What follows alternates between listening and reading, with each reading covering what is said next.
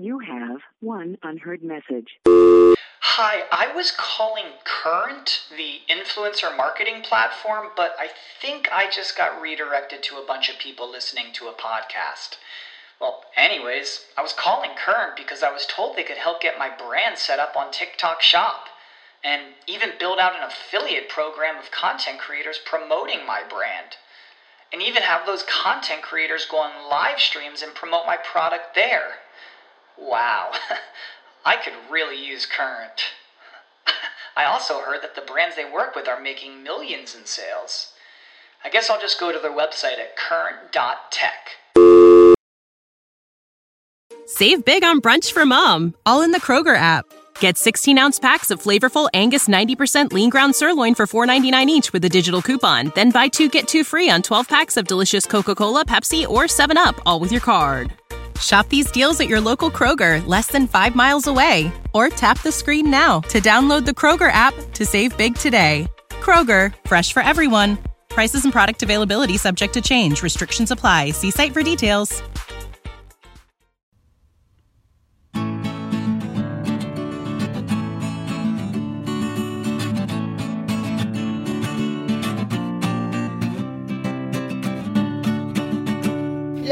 Welkom beste luisteraars eh, bij een nieuwe aflevering van Historie en Mythologie. Peter, welkom. Dank je, Eh, dank je. Ik dacht, eh, we gaan weer even op reis. Dit keer gaan we echt naar een bestemming. Cool. Want eh, zo'n eh, nou, ongeveer 3000 jaar geleden, misschien iets minder, eh, na 800 voor Christus. oh, Eh, want eh, op dat moment had je de Feniciërs. En eh, dat was een, eh, een volk van zeevarende mensen. oh, En die gaaf. kwamen, die kwamen, kwamen uit het Midden-Oosten. Die hadden zich gevestigd in Tyrus. Oftewel, dat, dat is nu in Libanon. Ja, ja, precies. Maar die, die, die, die gingen ontdekken. Er waren ontdekkingsreizigers die vaarden rond in kleine scheepjes, maar ook in van die hele grote galeien. Weet je wel, ze lijken op Griekse schepen. Oh ja, dat soort. Ja, ja, lange boten. Ja, uiteindelijk kwamen ze dus in Tunesië aan. Ah ja, waar de oom van Aladdin vandaan komt. Yes, yes, precies. Alleen, eh, eh, nu, nu is het een leuke, eh, leuk om er te zijn, ja. Ja. Ja, Tunesië. En met name Carthago. Hmm. Heb je wel eens gehoord van de stad Carthago, Peter? Nee, maar het klinkt wel als een mooie bestemming. Ja. Carthago, dat werd in 814 voor Christus werd dat gesticht. Eh, door de Phoeniciërs. En dat eh, eh, de Phoeniciërs die hadden, of Phoeniciërs, je schrijft het P-H-O-E-N-I-E-R-S. Dus eh Ja, precies. Phoni- eh, N-I-C-I-E-R-S. Ja. Phoeniciërs, Phoeniciërs. Ja. Dat waren ehm, mensen die, die gingen met de boot, gingen ze reizen. En ze hadden dus meerdere eh, koloniën in, eh, in het Middellandse zeegebied. Ze zaten in eh, Libanon, waarschijnlijk zaten ze ook in Griekenland. Ze zaten overal wel, vooral in Afrika. Maar Mhm. ja, ze stichten gewoon allemaal kleine koloniën. Ja. En Carthago was daar één van. Alleen Carthago, dat, eh, die- dat kreeg op een gegeven moment kreeg dat een beetje zijn eigen, ja, werd het zijn eigen ding. Het werd gewoon veel en sneller groter dan andere koloniën, omdat eh, het had een gunstige plek. Het, was, eh, het klimaat was goed en eh, het stond ook goed in verbinding met eh, andere steden Oké, ja. en eh, andere gebieden waar ze handel konden drijven. Dus het kreeg heel veel geld binnen, gingen ook heel veel mensen naar verhuizen. En ja, binnen een eeuw nadat het werd gesticht, waren er al 30.000 mensen. Dat was in die tijd heel veel. Het is nog steeds best wel veel, hè? Ja, ja. Ja. Maar ja, tegenwoordig heb je al snel eh, een kleine stad zoals Purmerend. Ja, dat is al 60.000 man. Toen Ja. Carthago, dat was echt gewoon een, een, een, een, metropolis. Het was het Amsterdam. en eh, om, omdat het zo goed lag, je kon er veel eh, verbouwen, veel, eh, veel eten, veel. Er was veel ja, mogelijkheid tot, tot vee. Dus ze konden dus heel goed die dingen verhandelen met een nabijgelegen koloniën en andere steden. En dan de groei was dus heel snel. En daarom eh, had het op een gegeven moment werd het onafhankelijk van eh, de Feniciërs. Oh, En was het een Punische cultuur. Ook ehm, de, de Carthagers. eh, Carthago wordt volgens mij ook vertaald als Punium. Mhm. Ja, Tunis, dat is inderdaad nu nog steeds de stad. Net, eh, Tuni, ja, dat, dat is een stad, maar Punis. Oh, Met een alright. P. Punis. Tunis. Phoenicisch Punis. En dat was dus een eigen ding. Huh. Eh, en het heette dus Carthago. Dat ging groeien en het, eh, en het, het werd eh, zijn eigen ding.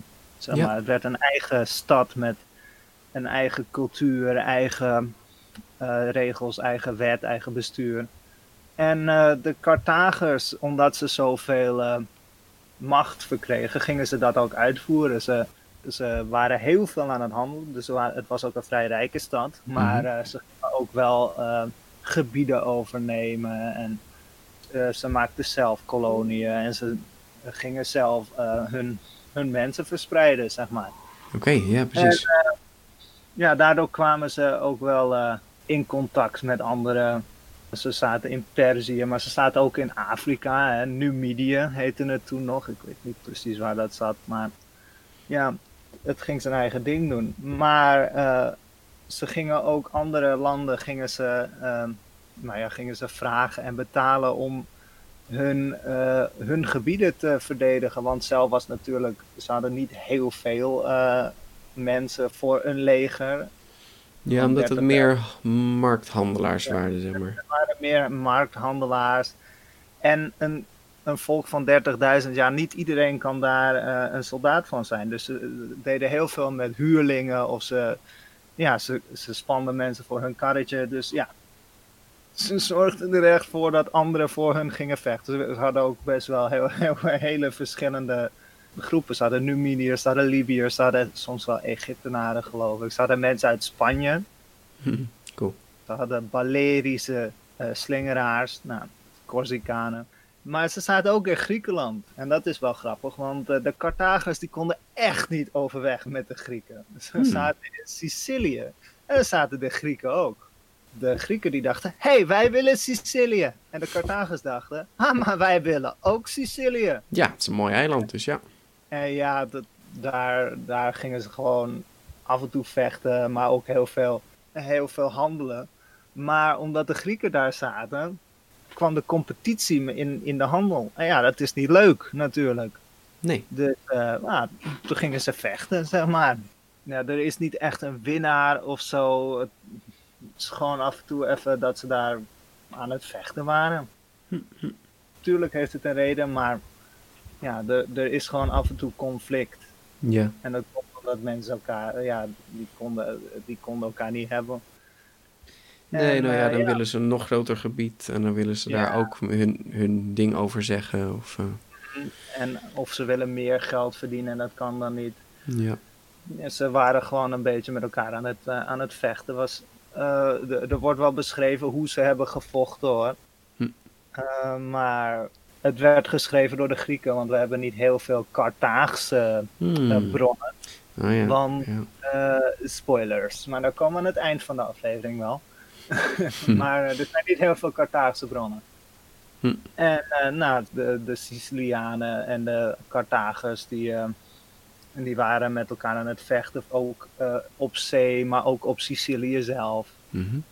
Uiteindelijk hadden de Carthagers hadden een heel groot deel van Sicilië hadden ze ingenomen, behalve één stuk bij Syracuse. Ja, dat is een echte stad, niet alleen in de cartoon van Simbad. Nee. Syracuse was een echte stad en dat was dan zeg maar het Griekse eh, machtsbeeld op Sicilië. Dus dat was er wel. Was ook een, eh, een handelsstad, eh, zeestad. Ja.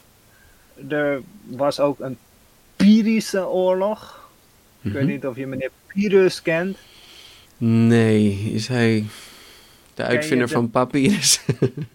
Eh, nee, ken je de Pyrische overwinning? De Pyrische overwinning, nee. Dat, dat betekent dat je een overwinning hebt en die heeft zo ongelooflijk veel gekost.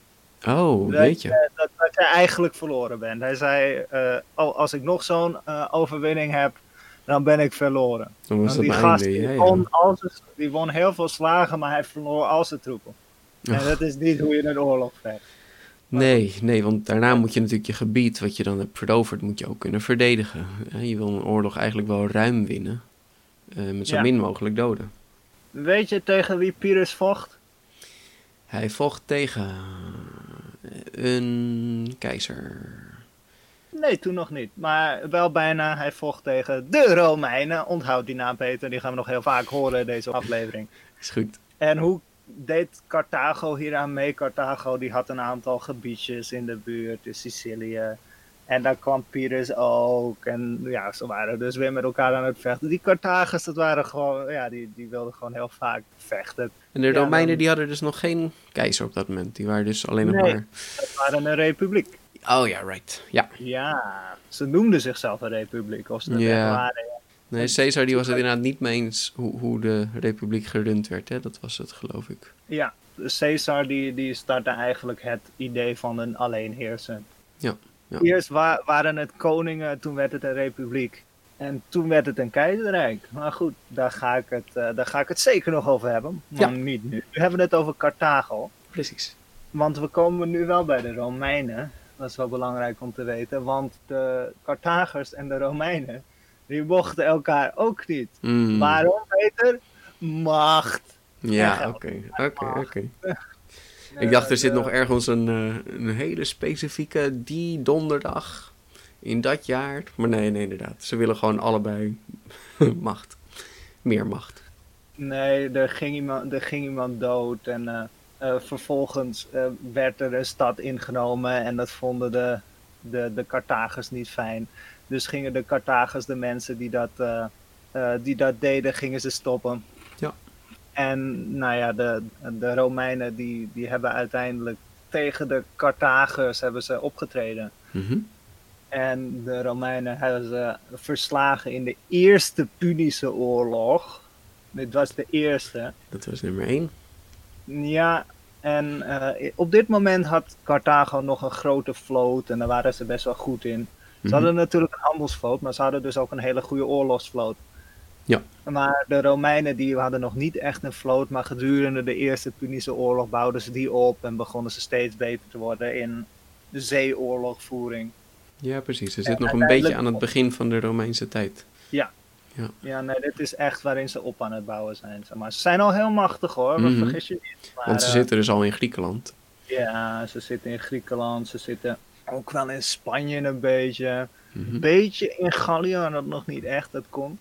Maar ze Ja. zijn al erg machtig. Plus ze hebben heel Italië veroverd. Dat Ja. vergeten mensen. Ook Italië moest veroverd worden door de Romeinen. En het is een hele laars. Ja, een hele laars moet je doorklimmen. Die Romeinen hebben echt eh, eeuwen gevochten, man. Het is echt... Mm. Ja, Romeinen waren een eh, stelletje vechtjassen. Ja. Eh, de Carthagers werden verslagen. En met name meneer Hasdrubal. Mhm. En Hasdrubal is op zich, ja, het was een generaal, dus ja, hij was wel belangrijk. Maar waarom hij nog belangrijker was, is omdat hij de vader, ik dacht dat het de peetvader van Hannibal Barcas was. Wow. Ja, ja. Is dat de Hannibal? Hannibal Barcas, dat is de Hannibal. Hij eet niet eh, je leven met een Chianti, maar hij verovert wel heel Rome door over de Alpen met zijn, eh hoe heet het, lopen. Inderdaad. Wat Dus niet gaan- Hannibal van, gaan- van Silence of the Lambs? Nee. Nee, het is de Hannibal, de Carthaagse Hannibal. Ja, Hannibal is natuurlijk eigenlijk net zo groot als een Karel de Grote. Als een Attila de Hun. Als een... eh, Ja, hij was geen koning, hè? Oké. Weet je, wij denken altijd dat koningen mensen eh, leiden, maar hij was gewoon een generaal. En het- hij was wel een staatsman, maar hij was geen koning.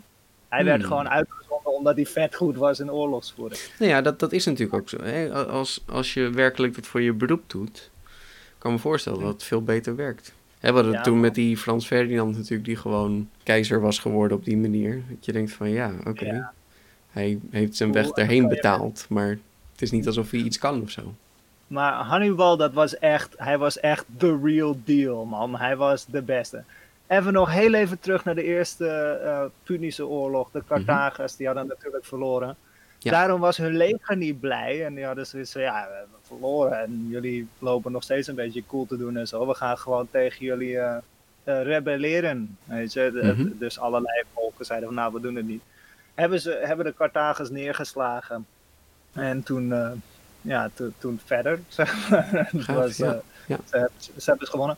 En nu deel 2. Yes. Tweede Punische oorlog, Peter. Er is een deel 2. Vet cool. En raad dus wie daarin mee vocht? Mm, Hannibal. Yeah. Met ga- olifant en al. Met olifanten. Dat Ehm, is vooral wat ik weet over Hannibal. Hij heeft een olifantenleger. Nou, dat is toch wel het coolste. Ja, omdat, omdat de Carthagers niet heel blij waren dat ze in de pan waren gehakt tijdens de Eerste Oorlog. Mhm. Maar dat is nog wel een beetje boos. En Hannibal was volgens mij ook bijgebracht van... De Romeinen zijn klootzakkig. Als je kan, hak ze in de pan. Ja. En damn, deed hij dat goed. Mm. Ja, hij ehm, ging vanuit Carthago ging hij met een leger. En hij eh, vond natuurlijk ook allerlei andere troepen. Want hij ging door zeg maar eh, verschillende koloniën heen. En verschillende eh, geallieerde volkeren ging hij langs. Ja. Hannibal had een heel multicultureel leger. Hmm. Want hij had Spanjaarden, hij had Numidiërs, hij had Libiërs, hij had heel veel verschillende soorten troepen. Ook heel veel verschillende functies. Hij had infanterie, zware infanterie, maar ook natuurlijk mensen in tuniek die gewoon een schild en een speertje hadden. En meer hadden ze niet. Oké, dat is wel fijn trouwens voor iedereen die thuis de podcast bingo aan het doen is. We hebben het nu gehad over de speer, dus die kan je alvast afvinken. Elke Ja. aflevering moet het wel een keer even over de speer hebben. Want speeren En- zijn gewoon het beste wapen. Cool. Ja, Vet cool. Werpspeer, steekspeer, piek, weet ik veel. Maar, eh, Oké, waar was ik? Groot Ja. leger. Een groot leger. Ja, hij had een groot leger. En hij eh, wilde daarmee naar Rome. Mhm. Oh, echt naar Rome? Oké. Hij, nou ja, in ieder geval naar Italië. Hij, hij, ging, hij ging naar binnen. Ja, het Wauw. was een bedoeling om de Romeinen over te nemen. En het ding was, dat deed hij ook ontzettend goed. Hij ehm, kon niet oversteken via een, een landengte, want hij wilde eigenlijk langs de zee, want dat is makkelijk. Maar ja, de Romeinen wisten ook, oh Hannibal komt eraan. We gaan precies daar zitten waar hij langs wil komen. Ja.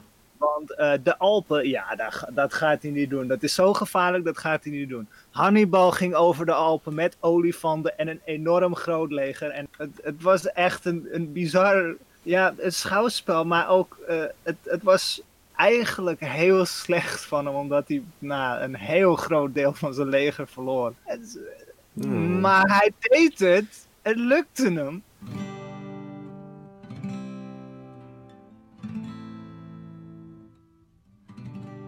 Sommigen zeggen dat hij 68.000 van 94.000 heeft eh, Oeh, verloren. Jeetje. best wel veel. En waarschijnlijk was het minder hoor, want Hmm. modernere bronnen schatten het dat hij wat een kleiner leger had en dus ook minder ehm, Verloren heeft ja. verloren heeft. Maar als het echt zo is, 68.000, dat is bizar veel verlies. Maar goed, Hannibal die liet het er niet bij zitten, die ging gewoon door, want hij is een badass. Hij eh, vroeg aan Gallische mensen, want ze kwamen door Gallische gebieden. Er zaten ook eh, mensen in, eh, in Spanje die, waar Kelto-Iberiërs zaten. Hmm. Dat heb ik nog nooit eerder gehoord. Kelto-Iberiërs, ja, Keltische Iberiërs. Ja, oké. Ja. Nou, er zaten Kelten. Natuurlijk ook, er zaten wat Keltische stammen in de Alpen. En die vonden het niet fijn, want de Romeinen waren klootzakken en hadden hun vrouwen eh, waarschijnlijk tot slaven gemaakt. En heel veel Ja, van hun precies. dorpen. Ja. Romeinen waren niet lief. Natuurlijk niet. Ja, dat, dat moeten we even vergeten. Romeinen waren niet het punt van. Kijk, tuurlijk, ze hebben de samenleving gemaakt zoals we nu zijn. Maar het waren geen lievertjes. Echt niet. Weet je, eh, zij hebben volgens mij het eh, begrip genocide hebben ze echt gemeesterd gewoon. Want ze waren bijna beter dan eh, ja, andere. precies. Ze waren er best goed in. We, we kijken wel eens op naar de Romeinen, maar nee, het was Ja. niet allemaal goed. eh, in dat Nee, kijk, tuurlijk, elk volk heeft zijn eh, slechte dingen. Maar ja. ja, de Romeinen, da- die worden een beetje. Het zijn geweldige mensen of zo. Ja, natuurlijk ook wel, maar aan de andere kant, als je ziet hoeveel dorpen er onder moesten lijden en wat Mm. een stelletje rotzakken het waren soms. Kijk maar naar Asterix en Obelix. Ik bedoel, vreselijk die Romeinen. Oh, verschrikkelijk. Vreemde jongens, die Romeinen. Maar goed, ehm, Hannibal die eh, won heel veel slagen in, eh, in Italië. Hij heeft er iets van tien jaar huis gehouden. Wauw. En dan moet je voorstellen dat hij tien jaar achter de vijandelijke linie... Hij was de vijandelijke linie. Het was echt... Hij eh, trok daar rond met een leger en dat slonk natuurlijk bij, beetje bij beetje. Op een gegeven moment had hij maar één olifant over. Ja, het, het was verschrikkelijk arme olifant. nobele Die- die hebben daar- Die hebben daar echt niks te zoeken. Nee. Ja, inderdaad. De olifanten zijn niet gemaakt voor de oorlog, mensen. Weet je, vergeet ze. Ze zijn heel sterk, maar doe het niet. Het is niet leuk voor ze. Nee, het is, sowieso, nee, het is totaal onethisch voor de dieren. Maar ik denk wel van, ja, het is wel... Ik weet niet, kun je een olifant makkelijk omver krijgen? Kun je hem makkelijk verslaan? Ik zou niet Oh, weten hoe je begint. Er, zijn, er zijn technieken voor. Ja, precies. En eh, daar, daar ga ik het ook nog over hebben. Hmm. Eh, Hannibal die, eh, hield huis in, in, in Italië. En hij had op een gegeven moment, stond hij ook voor Rome. Hij had Rome omsingeld, maar hij had waarschijnlijk te weinig mensen, mannen. Of, wat waarschijnlijk zo was, is dat hij het niet heeft. Hij heeft het niet ingenomen en dat was waarschijnlijk omdat hij te ethisch was. Zo van, nou, ik heb jullie zo vaak verslagen en Mhm. Weet je, als hij het had ingenomen, dan had hij waarschijnlijk de hele bevolking van Rome moeten uitmoorden. Ja, En ja, waarschijnlijk was hij daar te ethisch voor. maar inderdaad, zo'n hoofdstad overnemen, ja, dat is toch wel... Maar dat heeft taak. hij niet gedaan. Nee, Wat nee. hem dus eigenlijk een hele sympathieke man maakt. Maar ja, waarom hij het deed, dat weten we niet. Hmm. Maar goed, hij werd teruggeroepen, want de Romeinen, dat, wat echt, die, die konden zoveel eh, klappen krijgen. Die stuurden gewoon een volgende expeditie stuurden ze naar Spanje. En dus werden ze een bedreiging voor Carthago zelf. Dus hij werd door Carthago werd hij teruggeroepen Mhm. om daar, eh, om de stad te verdedigen. Oh, ja. En ene Scipio Africanus, die, ehm, die titel had hij toen nog niet, maar omdat hij Hannibal versloeg in de slag om Zama, Mhm. kreeg hij die. En hoe versloeg hij Hannibal? Hannibal had op dat moment had hij nieuwe olifanten Yes. en een groter leger dan de Romeinen. Wauw. Maar meneer Scipio, die had Hannibal in actie gezien en die had gezien hoe hij omging met eh, de olifanten. En dat olifanten eigenlijk liever niet willen vechten. Mhm. Dus wat hij deed was, hij liet zijn mannen liet hij gaten maken in de linies waardoor de olifanten doorheen konden rennen. Ja. Nou, die gingen door die gaten heen. En dan vervolgens, als ze achter je waren, schoot je ze neer met heel veel pijlen en speren. Ja, dat is eigenlijk wel slim. Dat is natuurlijk zo. Kijk, een olifant wil niet over mensen heen lopen of zo. Het is niet... Nee, Waarom zou je dat willen als dier? ja, Ja. nee het, het werkt heel anders dan dat wij denken. Wij denken van, oh, maak ze dood! En Ja, dat beest denken, ploegt er doorheen en mept ze opzij. Maar ja, nee, dat, waarom? waarom? Hoe zou... Ja. Daar hebben ze geen zin in. Ja, ik denk alleen als je, als je een olifant op een of andere manier woest kan maken of zo. Hè, want je hebt wel eens eh, filmpjes van, een- van een olifant die gewoon boos is op een eh, jeep die langskomt. Nou, dan is die jeep niet veilig. Je wordt gewoon omver gemapt en eh, geflipt. Maar ja. hoe kun je een olifant wijsmaken van... Oké, daar is het slechte leger. Val aan.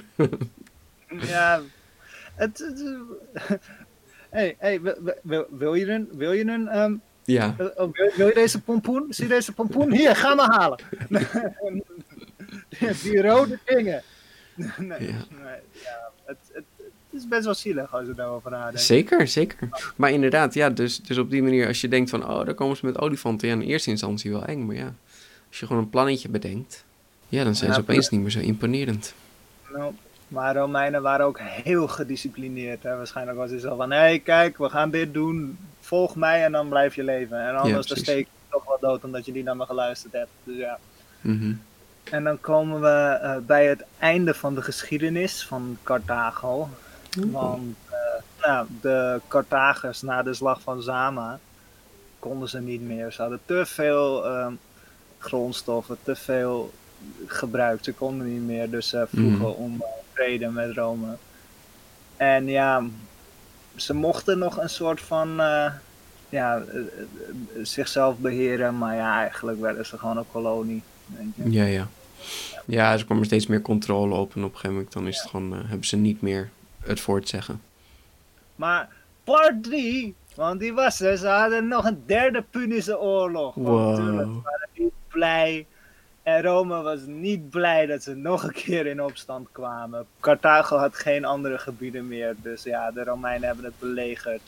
De Carthagers die hebben zich zoveel mogelijk als dat ze konden, hebben zich verdedigd. Maar uiteindelijk na een, nou, het duurde drie jaar, Mhm. hebben, ze, hebben de Romeinen namen Carthago in, hebben de hele bevolking afgeslacht Hmm. eh, of tot slaven gemaakt, hebben letterlijk de, de blok voor blok de, de stad ontmanteld en hebben er nou, zout tussen de blokken gegooid, zodat er niks meer kon groeien. Och, jeetje, dit klinkt als eh, een boze ex of zo, jeetje. Dit is echt verschrikkelijk. De Romeinen, de- nogmaals, de Romeinen zijn echt een stelletje eikels. Ja. Het is echt verschrikkelijk wat die gasten hebben gedaan allemaal. Wauw. Ja. Niemand Dus zal ja. hier ooit meer iets kunnen doen. Zelfs wij niet. Oh, oké. eh. Ja, nou, uiteindelijk, het, het is dus een eeuw on, onleefbaar geweest gewoon. En uiteindelijk zijn de Romeinen, "Oh, weet je wat, we gaan er gewoon wel wonen. Waarom Mhm. niet? ja, precies. maar- Zo, zo, zo, zo, eh, zo gemeen eigenlijk. Ja. Aha, oh, moet je kijken hoe cool ik ben.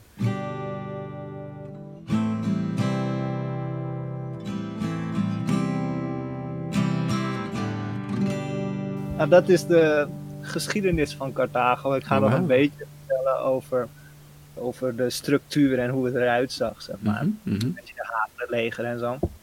Ja. Maar eh, ja, dit is, eh, dit is hoe, hoe zij eh, de geschiedenis door zijn gekomen. En Ja, dus ja. wat zij hebben geschreven, dat is, niet, dat is weg. is- Ja, ja, jammer hè.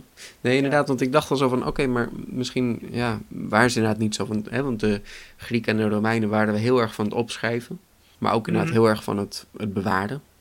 Maar, Ja. kijk, je kan het wel opschrijven en bewaren, maar als je daarna gewoon plat wordt gebrand, ja, dan heeft dat ook geen zin. Maar de Carthagers, die hebben dus waarschijnlijk, hadden ze zelf wel bronnen, maar ja, dat is Precies. vernietigd. Ja, Dat wat Ja. ik hier vertel, wordt eigenlijk, is eigenlijk vertaald door de Grieken. ja, Of Oké. de Romeinen. Weet je, het, daar hebben we onze eh, kennis vandaan. En Ja. ze hebben wel indruk gemaakt, zeker tijdens de Tweede Punische Oorlog, omdat Hannibal echt de badass van badassen was. En ik Ja, ga zeker nog een verhaal over hem vertellen. Want die reis is echt bonkers. Hmm. Ook, het is zo jammer dat hij verloor. Want Weet je dan, wel, de hele, hele geschiedenis was dan veranderd. Ja, ja. ja, wel grappig, want Hannibal, ik, ik, ik ken natuurlijk zijn naam en ik weet dat hij olifant had, maar eigenlijk kon ik je niet zo goed zeggen waar hij dan vandaan kwam. En hij, Ja, nou, hij ja, nou, nu, nu weet ik het. maar inderdaad, ja, hij kwam dus inderdaad gewoon uit Afrika. En hij heeft dus echt in Europa wel huis gehouden. Ja, en vergis je niet, eh, heel veel, eh, in heel veel eh, nou ja, tv-series en Mhm. documentaires zie je dat hij zwart is. Er waren wel zwarte mensen in zijn leger, Numidiërs waren donkerbruin. Hannibal was waarschijnlijk meer Midden-Oosters. Dus hij had een ja precies. echt zwart haar, weet je, met lang haar. Ja. Dus Hannibal die, die ziet er niet uit zoals de meeste mensen denken. Net zoals we denken dat Alexander de Grote mooi blond haar had. Maar eigenlijk was hij gewoon, zag hij er gewoon uit als een Griek. Weet je? Ja, precies. hebben heel veel Grieken blond haar. Nee. Nee, maar dat is inderdaad het lastige aan Afrika. Ehm, ja. Ja. weet je, als je Afrika zegt, dan denk je toch wel gauw aan, aan donkere mensen. Maar ja, Marokko zit ook gewoon, en ja, daar zitten ook Ja. een hoop met een hele lichte huid. Dus ja, het Ja, is ontzettend eh, verschillend. Je denkt, bij Europa denk je ook van, oh, dat zijn allemaal witte mensen. Met blond haar. Ja, mensen uit Griekenland zijn ook Europeanen en Spanjaarden zijn ook Europeanen. Ja, ja. Dat is wel grappig. Je hoort dingen, maar ja, wat, wat zit er nou achter? En dit is dus Hannibal, die, dat, dat was een, een man uit Carthago. Hij was een staatsman uiteindelijk, maar eerst was hij een generaal. En hij was echt alleen een generaal. Ja. Maar ik ga wat vertellen over hoe Carthago werd geregeerd Mhm. eerst werd er, toen het nog Fenicisch was, het werd er natuurlijk wel op gebaseerd, Mhm. eh, werd het geregeerd door koningen. Maar ze hadden niet, ehm, alleenheerschappij. Ze werden wel een beetje geholpen door een groepje eh, adviseurs, de, machtigen, de adidim. Oké, oké. En dat waren waarschijnlijk hele, hele rijken. Ja. En waarschijnlijk dus ook eh, kooplui. Mhm. ja, mooi. Als koning zijnde moet je natuurlijk wel ook naar je volk luisteren. Het is, eh, als je helemaal erboven gaat staan, ja, uiteindelijk zal toch, eh, zullen mensen ontevreden daarover raken. Ze zullen toch het idee hebben dat, ze, dat je achter ze staat. Ja, nou ja, blijkbaar werkte dit. Wat wel grappig is, is want we hebben het over dat, eh, dat ze nu dan een groepje eh, mensen hadden die beslo- besloten. Maar in 480 voor Christus kregen ze dus een ander politiek systeem. En toen werd het weer een oligarchische republiek. Hmm. Wat betekent dat rijken, ja, of mensen die, die nobel zijn, Ja, die krijgen het meer voor het een zeggen. beetje bovenaan de maatschappij, zeg maar. Ja. Die, die kreeg- het werd een republiek, een oligarchische republiek. Ja. En ze kregen wel echt een, ehm, eh, een soort van systeem van: oké, deze persoon is voor dat en die is voor dat. Dus ze kregen wel echt een machtssysteem waarin alles verdeeld was. Zo, Net zoals wij nu een eh, minister van Financiën, dit, Ja. eh, een minister van. Buitenlandse Dat- zaken, et cetera. Ja. En de minister van Buitenlandse Zaken die moest eigenlijk Rome eh, in check houden. Ja. Het, ja, maar het schijnt dus wel dat in Carthago dat je wel eh, ja, verantwoordelijk was voor wat je deed, zeg maar. En dat je wel eh, op je vingers kon getikt worden, maar ook dat het publiek mee kon doen, om Hm. beslissingen kon nemen. Dus ja, Ja, mooi. het is wel grappig. En dat is natuurlijk afgeleid van de Grieken, weet je, want Ja, daar lijkt het op. Ja, ja. Carthago had eh, heel veel verschillende eh, invloeden, net zoals heel veel culturen toen. Ja. Ook wel Afrikaanse, maar ook heel veel Grieks en Romeins. Ja. Dus het was een beetje een eh, hodgepodge van, van alles en nog wat. Ja, maar inderdaad, we denken vaak aan een soort, soort land waar dan... Hè, je hebt het bij Egypte heel erg, dat je zo'n farao hebt en die heeft dan alles voor het zeggen. Maar Mhm. inderdaad, ik denk dat, dat uiteindelijk dat niet mm, het beste systeem is. Ik denk dat je toch Ja. inderdaad adviseurs nodig hebt en mensen van het volk nodig hebt waar je naar luistert. Ja, en verschillende mensen die over verschillende dingen gaan. Ja, dat is ook wel eens fijn, dat je inderdaad niet eh, iemand vraagt die er geen verstand van heeft van oké, hoe zou de markt gerund moeten worden? Ja, ik weet niet hoe het eruit zag, hè, want Ja, het waren waarschijnlijk wel rijken en nobelen. Dus ja, Ja. hoe goed dat die werd georganiseerd, dat weten we niet. Nee. Maar het schijnt wel goed te zijn gedaan. Ja. Eh, als je een burger was, dan, eh, dan, dan mocht je dingen doen. Je mocht, eh, er werd verwacht dat je bijvoorbeeld, ehm, ja, als je in een bepaalde klas had, want er waren natuurlijk boeren, Mhm. kooplui. Zoals jij zei tijdens de aflevering van Aladdin, kooplui hadden best wel een belangrijke positie. Eigenlijk. Ja, inderdaad. Gek hè? Dat, dat, je zou zeggen, nou, een boer en een koopman staan een beetje hetzelfde. Maar nee, marklui waren toch wel, ja, hadden iets meer aanzien. Ja. Ja, maar het, het kon dus wel ook verkregen worden, eh, burgerschap van Carthago. Want dat is wat Hannibal die zei van, hé, hey, eh, als jullie eh, voor mij werken, dan krijgen jullie Carthaagse burgerschap. Hmm, Als we de Romeinen verslaan. Nou ja, dat ja, hebben precies. Helaas. precies. En eh, nou, even wat over het leger natuurlijk, want dat is cool. Mhm. Carthago gebruikte heel veel van eh, andere landen gebruikten ze, ja, soldaten, want ze hadden eigenlijk niet echt een staand leger, maar ze, ze, ze riepen eigenlijk troepen bijeen als dat zo nodig was. Mhm, Ja, En eh, Carthago zorgde ervoor dat verschillende families eigenlijk eh, relaties hadden met andere landen ook. mhm. Daardoor hadden ze natuurlijk wel eh, beschikking over verschillende troepen. Ja. En eh, nou ja, zoals ik zei, Balerische slingeraars, Iberiërs waren een groot deel van het leger. Ja. Eh, ze zaten in Numidië. En Numidië hadden vet coole cavaleristen en die konden vet goed met werpsperen gooien.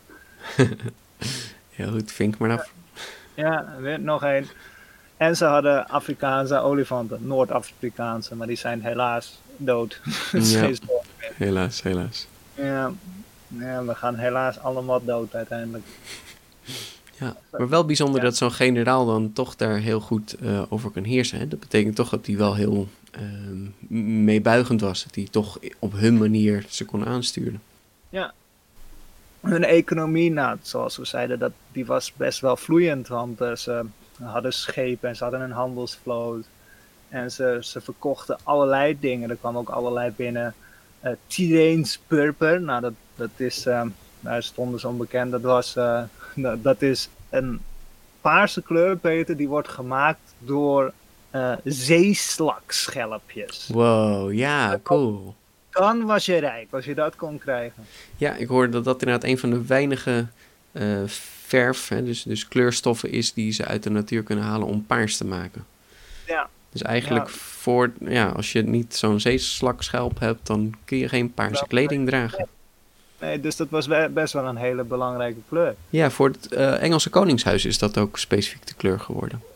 Hmm. Die, Ja, ehm, ja, ja, die, zij is de enige, ik geloof Elis, Elisabeth I zou dat zijn geweest. Zij was de enige die paars mocht dragen. Ah, nou, dat wist ik dan weer niet. En dat kwam inderdaad van die zeeslakschelpen. En ze hadden hun eigen landbouw. En ze hadden, zoals ik zei, ze hadden vee. En ze, ze verbouwden allerlei dingen. Hm. Eh, denk aan eh, dadels, maar ook amandelen, eh, granaatappels. Dus Ja. ja, dat is hoe ze dat deden. Ze hadden ook hun eigen geloof. Maar ik denk dat het leuker is als jij daar het een keer over hebt, Peter. Hm, is goed.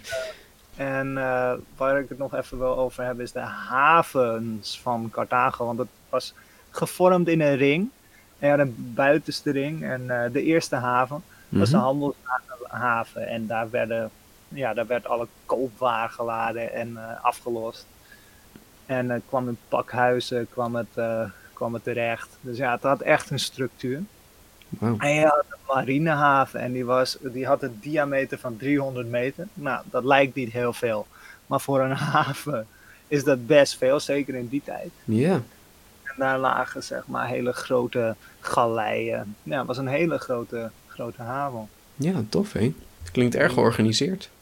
Ja, het was eh, echt zijn eigen cultuur, zeg maar. En ik, vind het, eh, wel, ik vond het leuk om hierover te praten, omdat we denken altijd aan oude beschavingen. Denken we aan de Grieken, de Romeinen en natuurlijk barbaren ook wel, weet je, van Germanen en Kelten, die hoor je dan af en toe. Hm. Heel af en toe hoor je Perziërs, Ja, Perzen.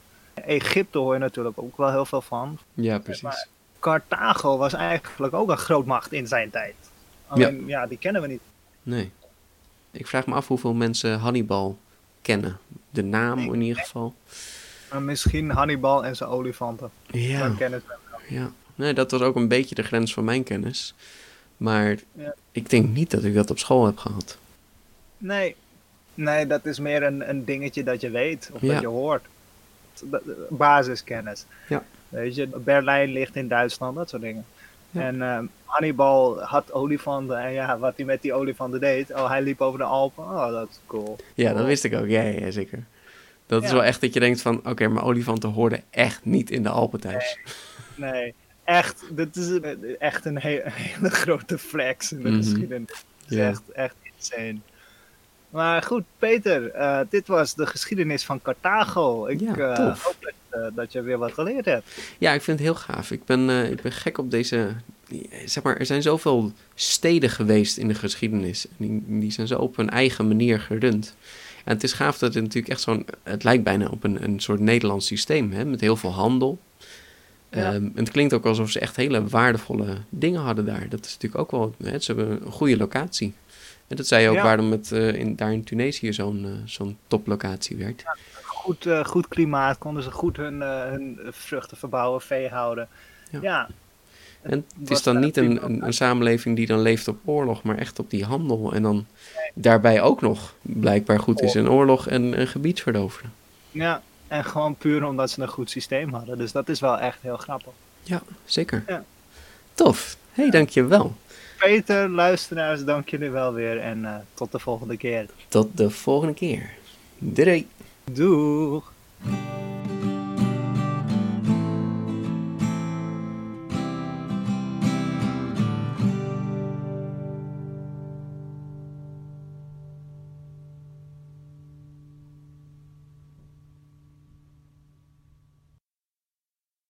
Save big on brunch for mom, all in the Kroger app. Get 16 ounce packs of flavorful Angus 90% lean ground sirloin for $4.99 each with a digital coupon. Then buy two get two free on 12 packs of delicious Coca Cola, Pepsi, or 7UP, all with your card. Shop these deals at your local Kroger, less than five miles away. Or tap the screen now to download the Kroger app to save big today. Kroger, fresh for everyone. Prices and product availability subject to change. Restrictions apply. See site for details.